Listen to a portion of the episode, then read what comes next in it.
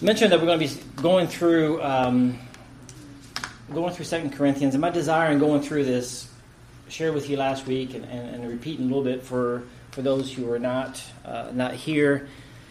The, the desire in family life as you go through the Word is, of course, that the Word might be applicable, but that's that's true of, of any study. I would hope that you're going through God's Word to see two things, right? We mentioned those last week, two things. What does God say? What is God? What's the, what is the knowledge I'm trying to acquire? What do I need to know here? What am I learning from this? Because a lot of commentators will walk through, and they'll go walk through Second Corinthians. They'll talk about how frustrated Paul was, and they'll say the structure is not very clear. They'll, they'll, they'll give all these pieces. Normally, most people break down Second Corinthians by saying first seven chapters is where he's commending the church, because this is his fourth letter, and there were uh, places where he had to, we know that in First Corinthians, rebuke them. Chapters eight and nine is where he talks about the grace of, of, of giving and the generosity of the churches, and he talks about that in chapters eight and nine. Then he comes back to those who are still rebellious or still who oppose his authority in the final chapter, chapters nine through, I mean, ten through thirteen. That's kind of roughly the three sections. But when I go through Scripture, it's beyond just what is Paul trying to say. It's, it's really what, I, what do I need to learn from this, and what is what do I learn about God? What do I discover about Him? Ultimately, the Word of God is about discovering Him, and what difference does it make in my life, and how does that apply? So we do try to, one is, you know, if I slow down a little bit, that's good, and I could ask questions and get you engaged to where we can engage on the text, on these questions, and uh, encourage in that way. Through the emails, what would be helpful sometimes as we get through the text, and this morning, we'll probably, if we have, if we have time, we'll get to the first two verses after I finish going late in the foundation, is in the email, send questions. Hey, next week, we'll be looking at verses so-and-so, uh, and here's some questions, here's some things to think about, and maybe start start with those the following week. It's neat to go to kind of take our time to go through a text.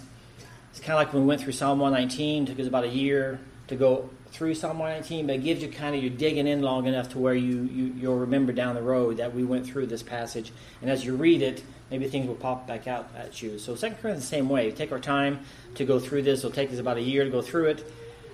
Yes, you could you could nitpick on every word and take five years if you want to, but after five years, I don't think Paul intended these letters to be read over five years and studied over five years. So I also want to have a flow of what the letter was saying and not lose sight of that as well.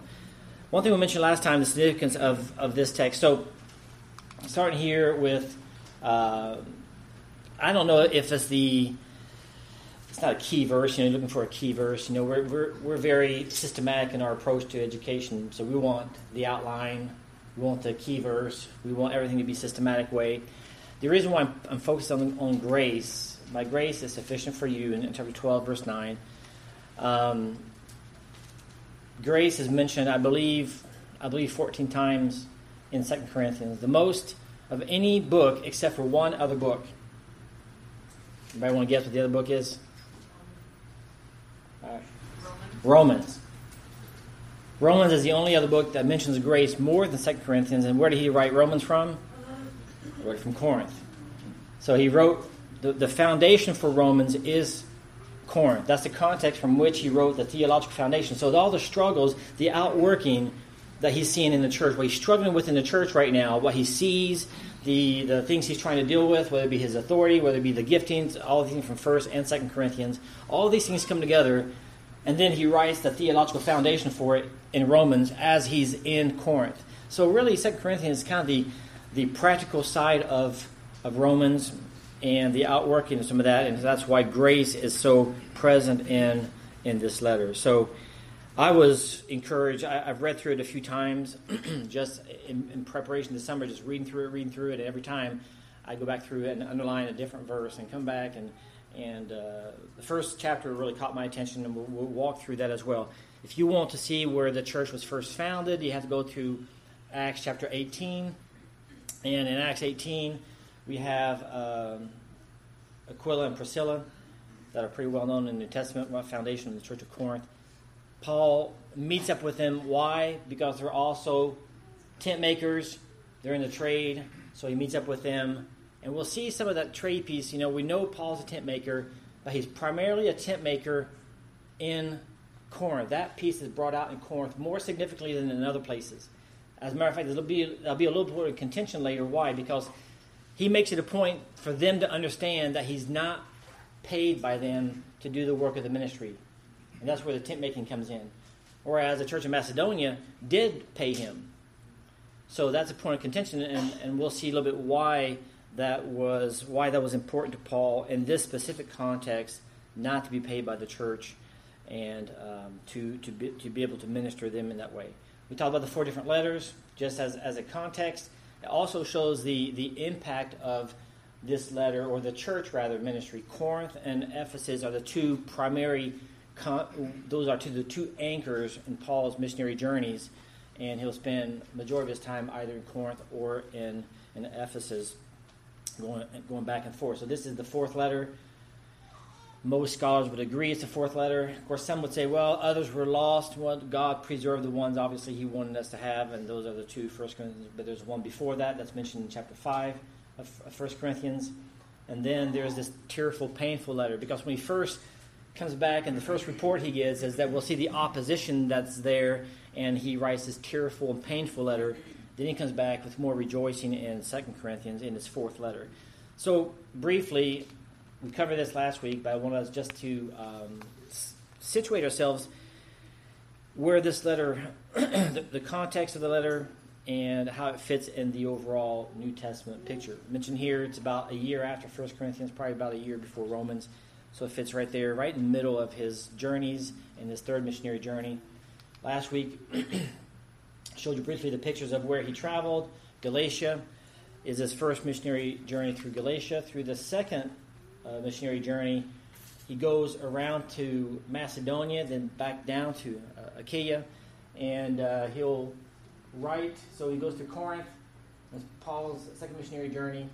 Then he'll, I think I'll write down the, the third third journey as well. Third journey is when he writes Second Corinthians, when he's walking through Macedonia, all coming down to Corinth, writes to them before he gets there.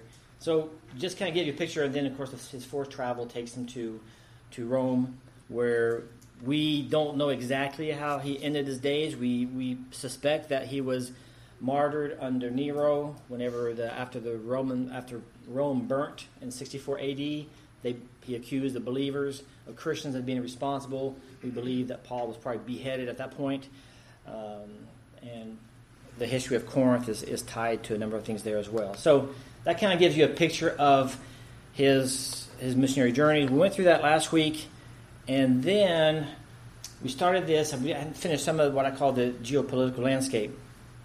Why why is it significant for us to not to study perhaps in depth, at least understand the context in which this letter is written? Because when you write a letter,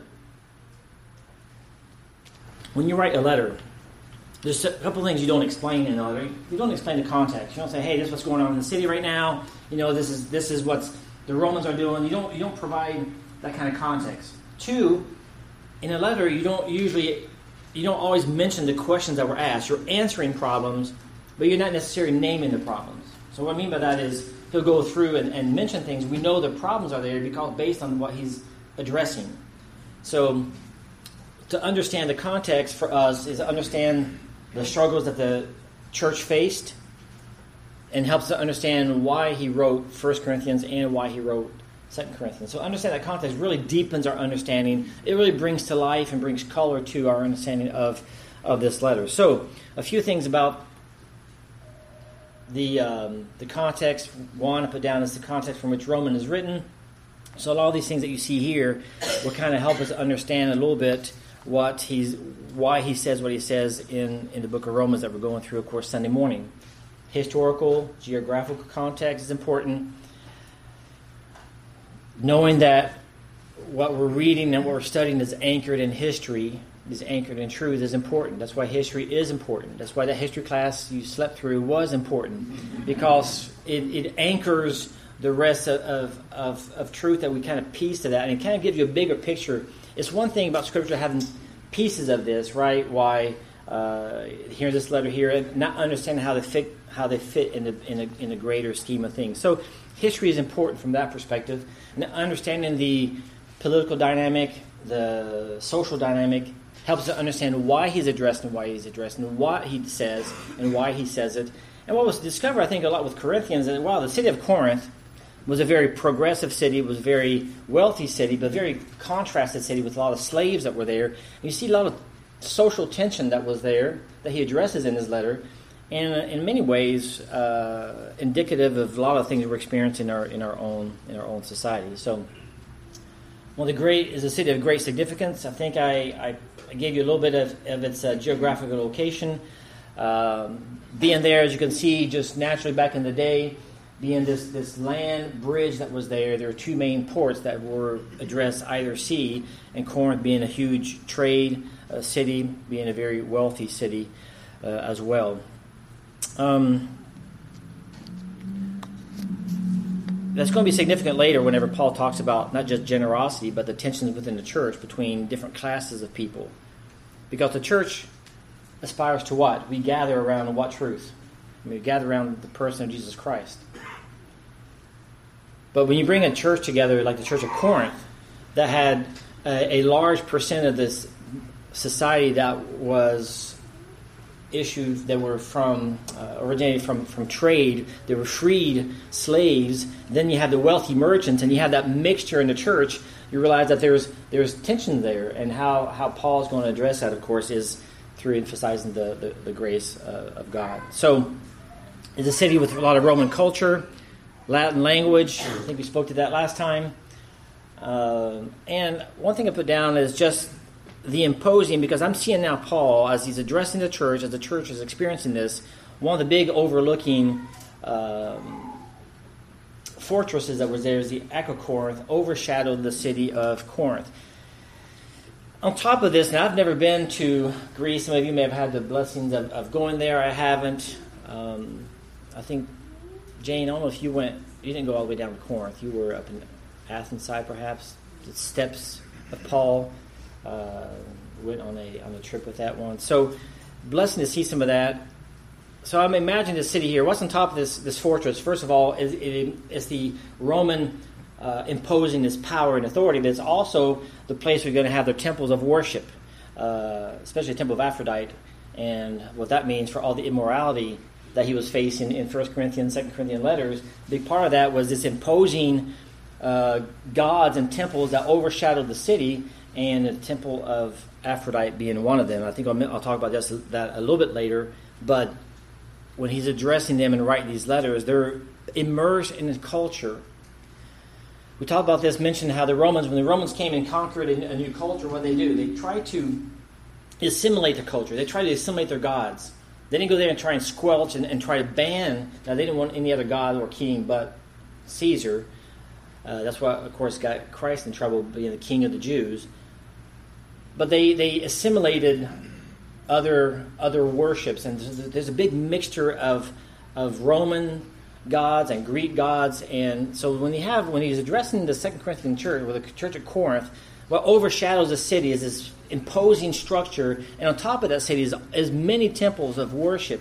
And Aphrodite was a they, they estimate that there may have been a thousand prostitutes that work at the temple of Aphrodite, because it was a it was a, a sexual rite where they they paid for. Uh, they paid for sexual intimacy, and then they pay for that as a wor- form of worship. So you can imagine how, not just the debauchery, but how that mingled in the culture that the church was, was facing. So all this is very, very present and, and very, very imposing. And what the Romans did, instead of trying to squelch everything, they, they diluted people's religion by, by mixing it and blended it in with their culture, which is a lot of, of the things we struggle with even as Christianity today, right? We staying, staying pure to who we are, what we believe, and not letting society and culture as a whole muddle those waters.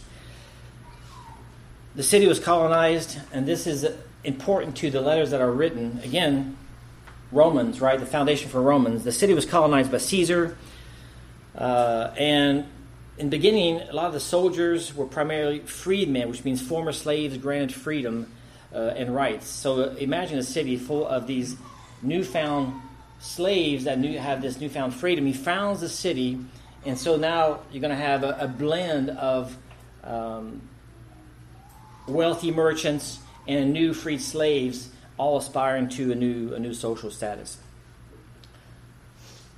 You know, last week I said that we get too weedy in some of the details. So here we're going to get a little bit weedy, but it's just kind of fun. And then you can just press the you know reset button and forget about it later. But it's significant only because Corinth is also home of the Isthmian Games, which is one of the four Panhellenic Games, which is, the, of course, the precursor to the Olympics. I say that because Paul does a lot of teaching on running the race, and so all that is influenced by being there, the idolatry that he talked about, being there present because of all the temples over there, and then all the the, the references to sports and, and well, sports, to running the race come from being being so present. Four cities Uh, held the games. Olympia, Corinth, Nemea, and Delphi uh, had the four games, and Corinth was part of that, which means there are parts of the of the every four years where um, Corinth was the center of those games. So imagine Paul teaching during those moments and times, and he's using that as an illustration of what the believers are to be and how the believers are to to walk. Just as an interesting detail, every every game was in honor of a god. Today we think about the Olympic Games where, I guess unless you're going to say you're worshiping the god of self, but out of the four games, uh, one, the Olympic Games was to honor Zeus, the Pentheon Games were to honor Apollo, uh, the Nemean Games were to uh, the death of, uh, I can pronounce this in French a little bit better, so I'll just speak French from here on out, all right? Uh, Opheltes, and then Isthmian Games, Poseidon. So every every game honored and worshipped a god. So they were there, yes, to gather, and every game had different emphasis, whether it be uh, some was running, athletics, some was music and art. It wasn't just, listen, the Olympic Games are long enough. If we had to add music and, and, and theater to, to the Olympic Games, we'd never get out of them, but um, it was more than just running and wrestling. It was all. So as he's teaching this, not only are the Olympic Games here to do what, they're there to honor and worship a god, uh, and, and Paul is teaching within that, that environment. Very wealthy city. Some of the commentators describing Corinth says, "I learned in a short time the nauseating behavior of the rich and the misery of the poor." This is a, a, a commentator of the period describing the, the city of Corinth. "Given the city's large population of freedmen, these former slaves, many aspire to advance themselves socially, people impressed with material splendor and intent on raising their standing in the world," which means, you know, you come out of this, it's kind of like they call this uh, this new wealth people, right? Now you want to, you have this, you were poor, but now you've got this newfound wealth, and you want to you want to boast it, you want to you want to grow, you want to make it known, and so there's this desire to grow in social status, desire to grow in and, and being noticed.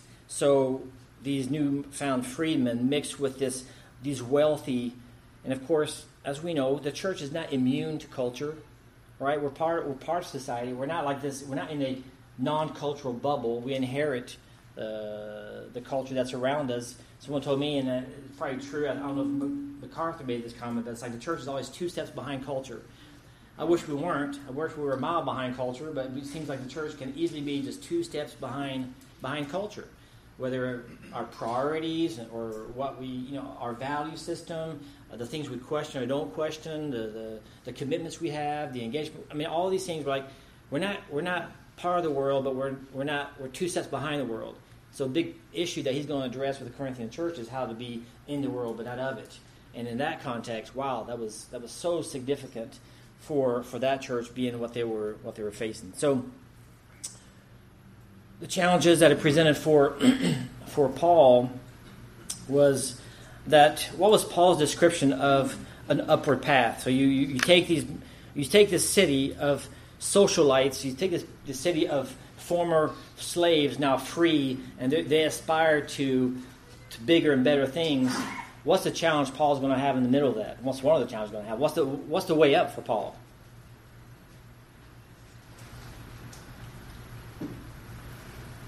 How did I catch my breath there?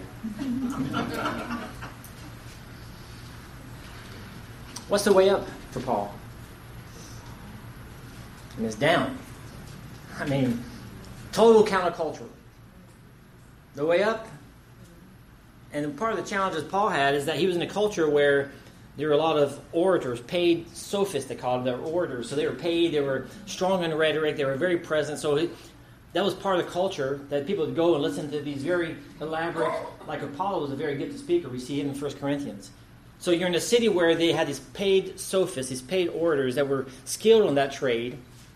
And they were out there, you know, talking philosophy, talking rhetoric. And then you have little miserable Paul, who comes in, not very impressive, not very elaborate, not very sophisticated. Not that he's not smart, but he doesn't, he's not trying to convince. That's what he says, right? I'm not trying to convince with my with the wisdom of my words.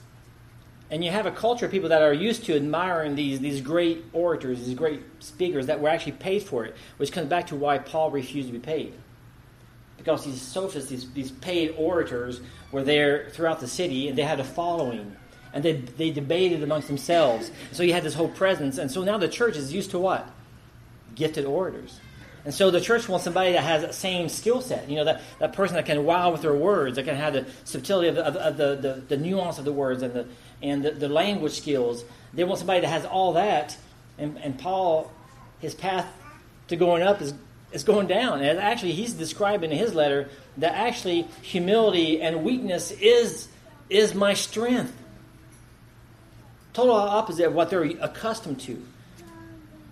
And I tell you, it's not very hard for us to imagine. And that's why, going back to, that's why it's not that Paul established a model for being a tent maker, but it's that with Corinth, Corinth specifically, he didn't want to be paid as an orator like all the others. He didn't want to be paid like the others because he was in the ministry of the Lord, so he purposefully and did not want a following like they were following. That's why in the first letter he says, well, I'm of Apollo, I'm of Peter. Right, because these men, Apollo was gifted, Peter's one of the twelve. I mean, hey, these men had more status. These men were more were were more honored. And that's why he intentionally was not paid by Corinth. And it was a point of contention because they referenced that, that he was paid by Macedonia. So there was this idea, no, I'm not going to be paid by you guys. I'm I'm not this this orator that you that, that that's gifted speaker that you want to pay in comparison to what you've got over here. So he, he is totally a different image of what they wanted or what they expected. And as a church, believers, you you know, you want your you want your you want Paul to be that, that, that gifted orator. And I think about it's not far removed from where we are today in churches, right? What do you look for in a in a preacher? Isn't it amazing that the, the model for, how do you, how does the, how does the average church find a preacher? You bring him in and listen to him. Bring him in and listen to him. You guys going to come in and give his best swing. He's a pitch hitter. I'm going to go out bat. And if I get, you know, I got my three best sermons in my pocket. If you get three sermons in your pocket, maybe get two. And the guy is, you know, and I remember taking classes back in the day. I won't tell you when that day was, but it's back in the day. Describing how, as a missionary, one of the missionary classes was, you know, raising support and different things, and dress nicely, because people give money better to someone dressed nicely than someone who doesn't dress nicely. That makes sense to me.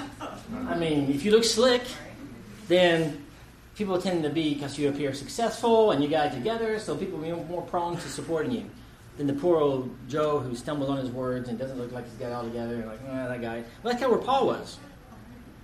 It's amazing today that we, we are impressed with people who walk in. What, what are you looking for? But that's what his that's what Paul's challenge is. What are you looking for? Because I'm telling you, my life, here's why the authority I stand on is not on my own giftings, my own abilities, my ability to impress you with my words, convince you with my words, because I've got this wealth, because you're paying me. It's because I've got I've been called as an apostle of Jesus Christ. And he wants to stand on that, and he makes that clear. And I thought, wow, it is easy for us. I'm thinking culturally how we, you know, we want that, that image of, of a leader that kind of meets some of these qualifications. And sometimes we're not that, you know, I hope we look beyond that. Well, first of all, I hope Brian's not going anywhere, so we don't have to look for anybody else. But that's the first thing I should say. But um, the other piece is, and of course, you have to have the gift of teaching. You have to have different Uh, spiritual giftings, understandably so, but that notwithstanding, um, that's the, the tension that Paul is is is addressing here. I look back here and look a little bit. I, I ask myself the other question that no one else is asking: What happens to what happens to Corinth afterwards? Well, you got Nero came. Nero came in the, in the in the games of sixty-six and freed the city from Roman rule. So he gave it some independence from. Uh, I think November sixty-six is when Nero came. November sixty-six is probably two years after he beheaded Paul and Rome burnt. And a few years later, then there's just a series of, of earthquakes back in three hundred, back in eleven hundred, big earthquakes that, that destroyed the city. I think the, the earthquake of eleven hundred, eleven forty-seven, had an earthquake that killed, uh, I think it maybe, maybe forty-five thousand people. And uh, the city was... Then the city was invaded a little bit later by uh, the Norman sack. All these things combined really, uh, actually the, the earthquake was at eight hundred, they rebuilt some, but since it was sacked in eleven hundreds, it never rebuilt as a city. So today, it's a city, but it's not, obviously, uh, has anything to do, which is also why it's hard for us. We see cities today, if, if, if you're seeing the Bible, if you were to read in the Bible the city of Paris, Paris is a beautiful, wonderful city. I mean... If there's anywhere to go after Israel, it's Paris. Just telling you. I'm not biased either. I'm just saying that. I know what they say. Paris would be nice if it weren't for the French. But that that being said, it's still a beautiful city. So when you see, but when you hear Corinth, Corinth, there's, there's no reference point to Corinth, right? But back in the day, you had to see the the, the, the size of the city, the significance of the city. Today, of course, uh, the Lord has not allowed it to continue that way. The other thing I, I saw somewhere... is that the temple of Aphrodite actually was turned into a church. And I think in, in five hundred A D, back when Constantine Christianized the empire, they went through and Christianized, now this is beyond Constantine's time, but they kept, kept on Christianizing the world. One thing they did in, in Corinth is Christianize the temple uh, of Aphrodite and turn it into a church. So that's why if you, if you go to the ruins today, obviously things don't look exactly the way they were back then. So...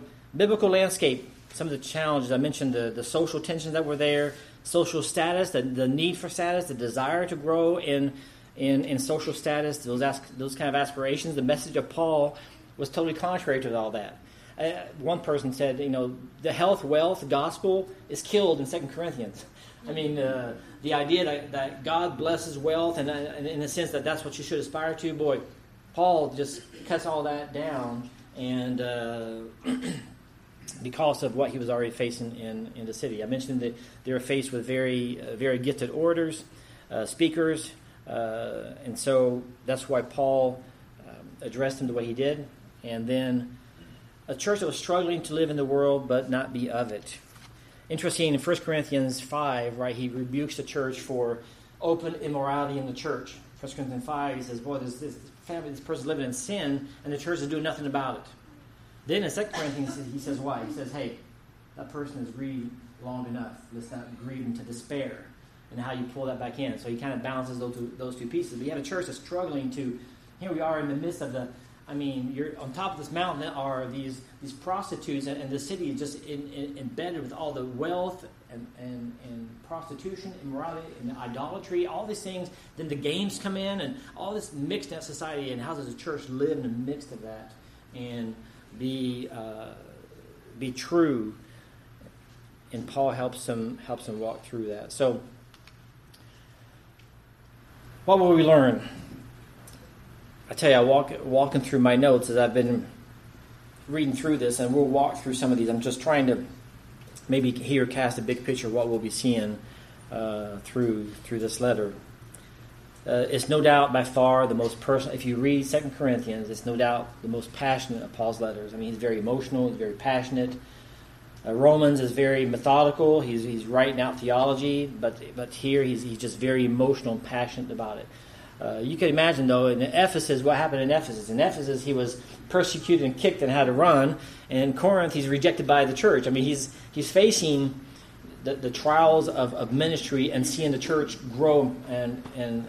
And so he's he's very passionate, very um, per, very personal letter when you read it. It's obvious as you read through it.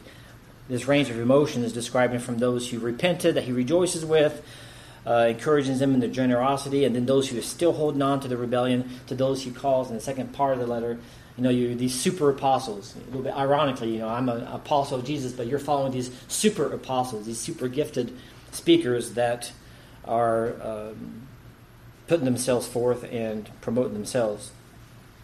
So what do we discover? The grace to live. I mentioned the, the grace mentioned uh, fourteen times in, in this letter, second only to to Romans, also written from from um, from Corinth.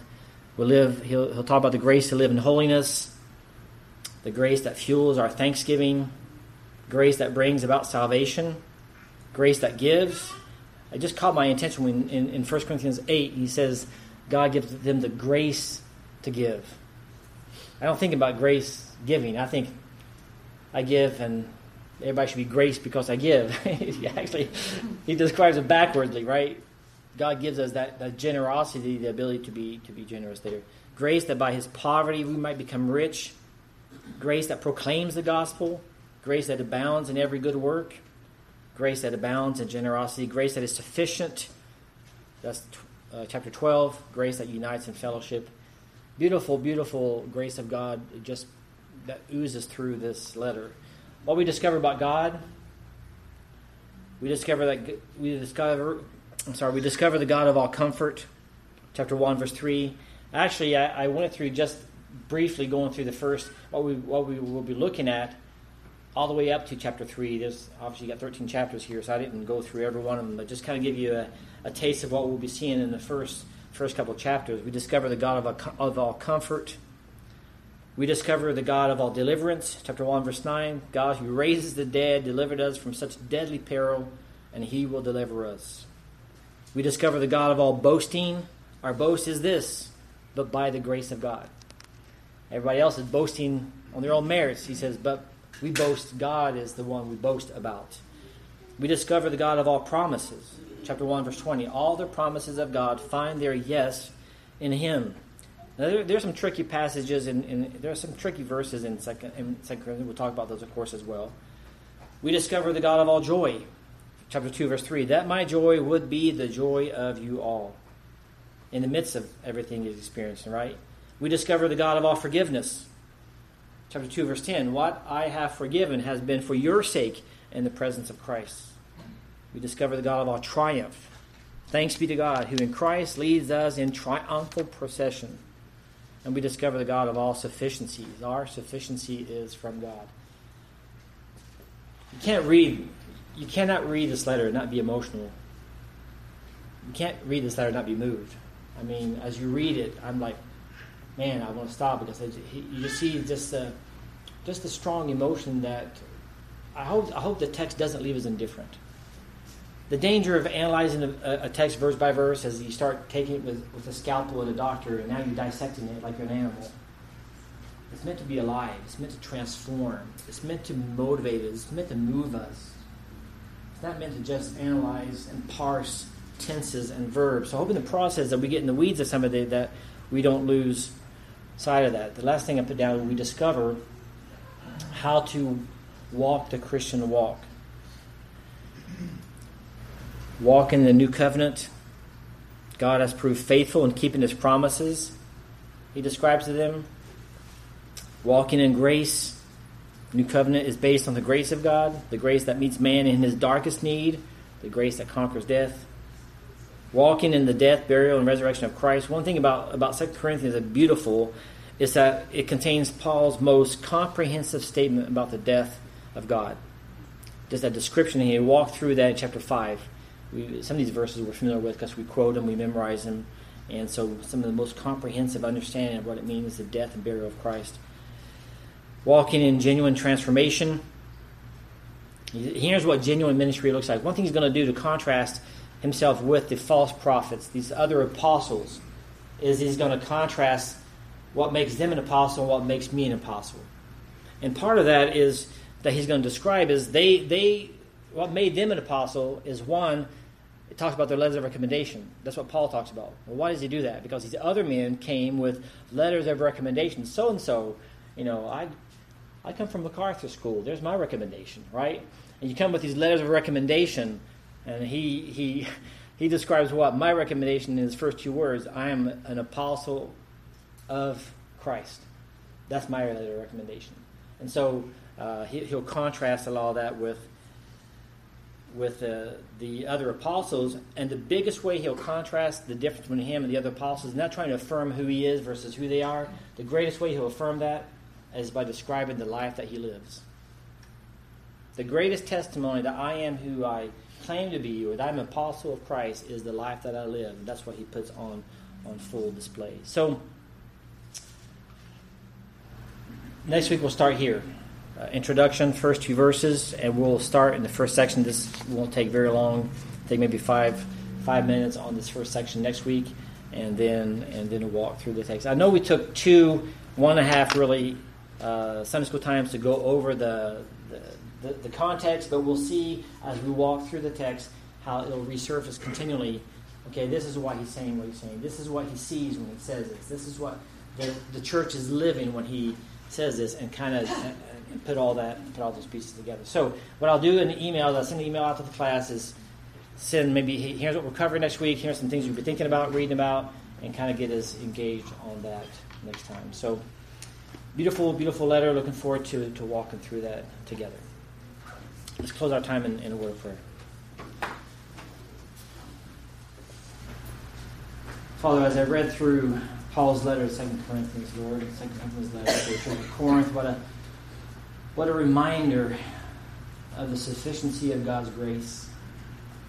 Grace that's been bestowed upon us. Grace that gives us a God of all comfort. Grace that allows us to walk in truth and obedience. Grace that, Lord, uh, is sufficient.